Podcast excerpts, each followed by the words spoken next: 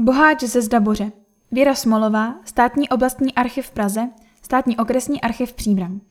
V předhusických dobách patřila ves Zdaboř či Zaboř k arcibiskupskému panství města Příbramě.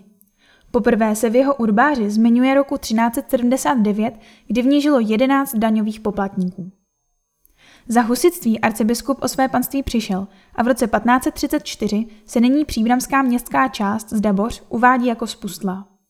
K roku 1583, respektive 84, se dochovala zpráva, že se znovu staví na pozemcích, které příbramská obec koupila od císaře Rudolfa II., respektive od jeho královské komory. V roce 1622 se ze vsi platily daně za čtyři osedlé, což byla berní jednotka, počet hospodářství byl jistě o několik čísel vyšší. Třicetiletá válka odtud lidi vyhnala. Ještě pět let po jejím skončení, v roce 1653, byla Zdaboř pustlá a zarostlá. Pak tam příbramská obec opět usadila své poddané, pocházející ze vsí svého panství. V roce 1714 tam hospodařili čtyři chalupníci. Po hladomoru v letech 1771 až 72 upadli někteří hospodáři na panství do dluhů, takže do jejich chalup magistrát dosazoval nové. Situace se zlepšila teprve roku 1777, kdy ceny základních životních potřeb poklesly. Ve vsích včetně Zdaboře byla zakládána i nová hospodářství. Kromě toho se nacházel poblíž Zdaboře velký hospodářský dvůr s mnoha polnostmi, ovčínem a flusárnou, který v listopadu 1738 koupil od dědiců příbramského měšťana a pekaře Leopolda Machuty za 700 zlatých František Zikmund Alice. Otec slavného příbramského hormistra Jana Antonína Alise. Ten po dědickém vyrovnání v září 1771 dvorec převzal a po vyplacení podílu sourozencům se v květnu 1785 stal jeho právoplatným majitelem. Prodal ho už v srpnu 1801 za 8800 zlatých Antonínu a Barboře Resslerovým, kteří ho v březnu 1810 prodali Josefovi Wilhelmovi rytíři von Schick und Lenkau za 14 200 zlatých. Klasický příklad, co napoleonské války dělají s cenami a jakou inflaci způsobují. V držení rodu Holých je tento dvůr od května 1888. V roce 1778 měla Zdaboř 10 domovních čísel. Číslo 5 uprostřed vsi měl tzv. obecní dům, prostě obecní pastouška. V roce 1827 žilo ve Zdaboři celkem 73 obyvatel, v roce 1836 jich bylo 147. Děti chodily do školy na Březové hory. Od první třetiny 19. století jsou známa jména majitelů z daborských hospodářství, lokalizovaných na mapě stabilního katastru. Hospodáři byli povinni posílat někoho ze své domácnosti na robotu ve prospěch města Příbramy a asi nebyli majetní, protože byla vyměřena pouze ruční robota, tedy bez volského nebo jiného potahu. Po zrušení poddanství se zdabořští chalupníci v roce 1849 z některých robot vykoupili. Otcem Jana Boháče, který bydlel v domě číslo popisné 6, byl Pavel Boháč, který měl kromě něj se svou manželkou Dorotou tři další mladší syny a tři mladší dcery. Narodili se mezi roky 1774 až 87. Všichni přišli na svět v této zdaborské chalupě. Byly to těžké časy, poněvadž v letech 1780 až 86 několikrát za sebou panovalo nezvyklé sucho. Nejstarší Jan převzal po otci Pavlovi chalupu asi roku 1799, protože od tohoto data se svým rodičům zavázal vyplácet doživotní vejminek. Oženil se s Marí, dcerou Václava Kříže, sedláka z Orlova. Její věno ale na vyplacení Janových sourozenců evidentně nestačilo. 65-letý Jan Boháč zemřel ve Zdaboři číslo 6 dne 28. ledna 1840. Chalupu s nezakoupenými poli, loukami, zahradou a pastvištěm v ceně 260 zlatých příbramský magistrát teprve v dubnu 1843 oficiálně odevzdal jeho synovi Josefu Boháčovi.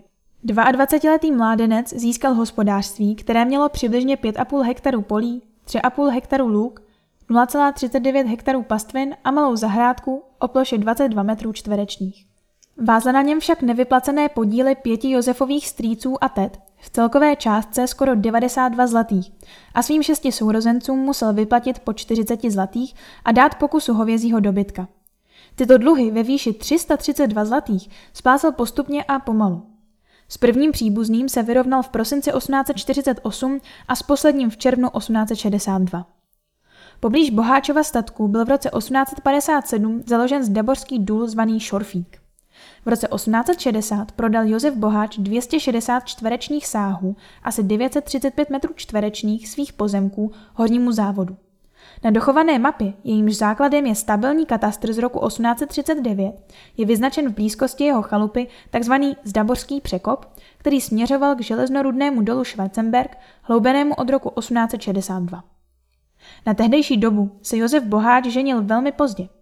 Teprve 8. listopadu 1864 si vzal svobodnou Františku, narozenou roku 1836, dceru Františka Vítka, havíře ze Zdaboře číslo 9, původně z Luhu, a Kateřiny Martínkové ze Zdaboře. Na den přesně o rok později se jim narodil první syn František a 18. května 1867 přišla na svět dcera Anna. Dne 14. června 1875 se narodila dcera Marie.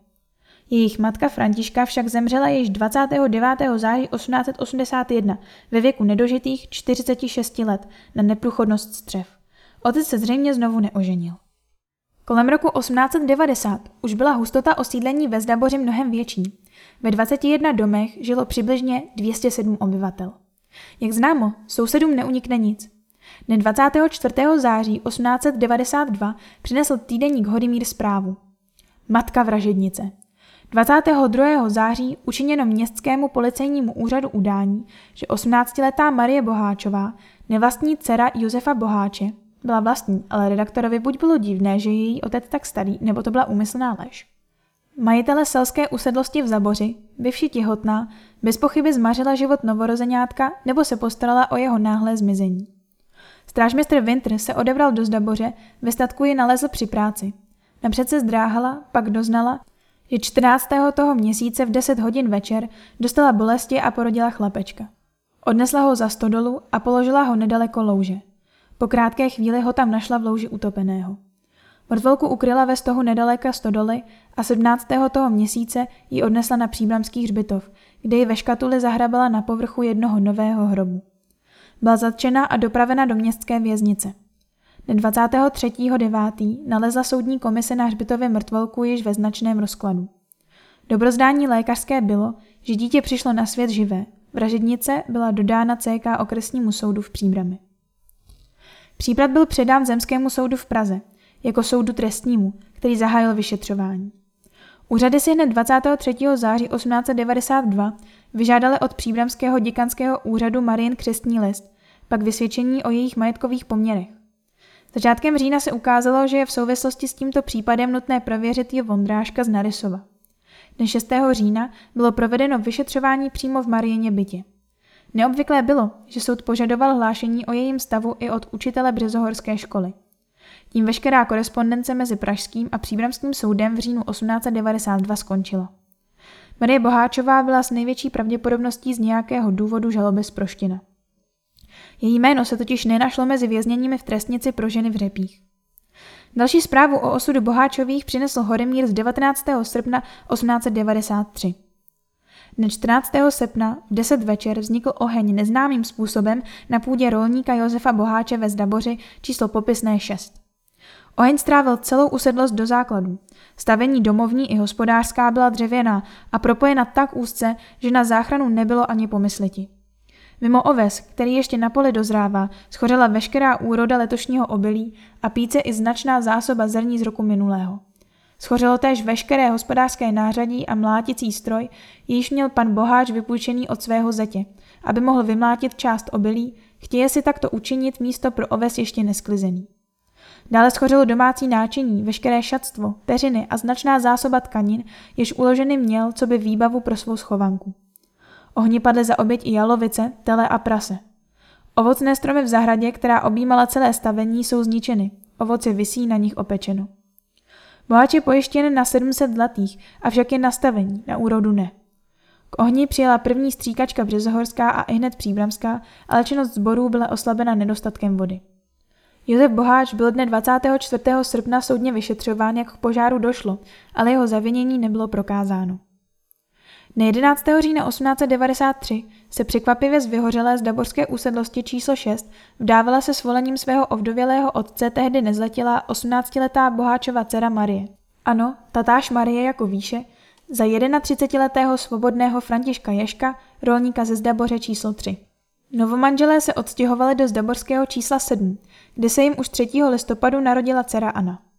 František Ježek se k ní musel u děkanského úřadu přihlásit. Děvčátko s vrozenou slabostí však následujícího dne zemřelo. O necelý rok později, 26. října 1894, se Ježkovým narodil syn František. O další rok později, 8. října 1895, se narodila dcera Růžena a možná následovali i další potomci. Pamětní publikace o Zdaboři uvádí, že jakýsi boháč vydal v rolnické usedlosti číslo popisné 6 ještě v roce 1899. Jisté je, že 680-letý Josef Boháč z čísla 6 zemřel se šlostí věku dne 25. července 1907 jako výjimkář v čísle 7, takže je možné, že žil s Ješkovými.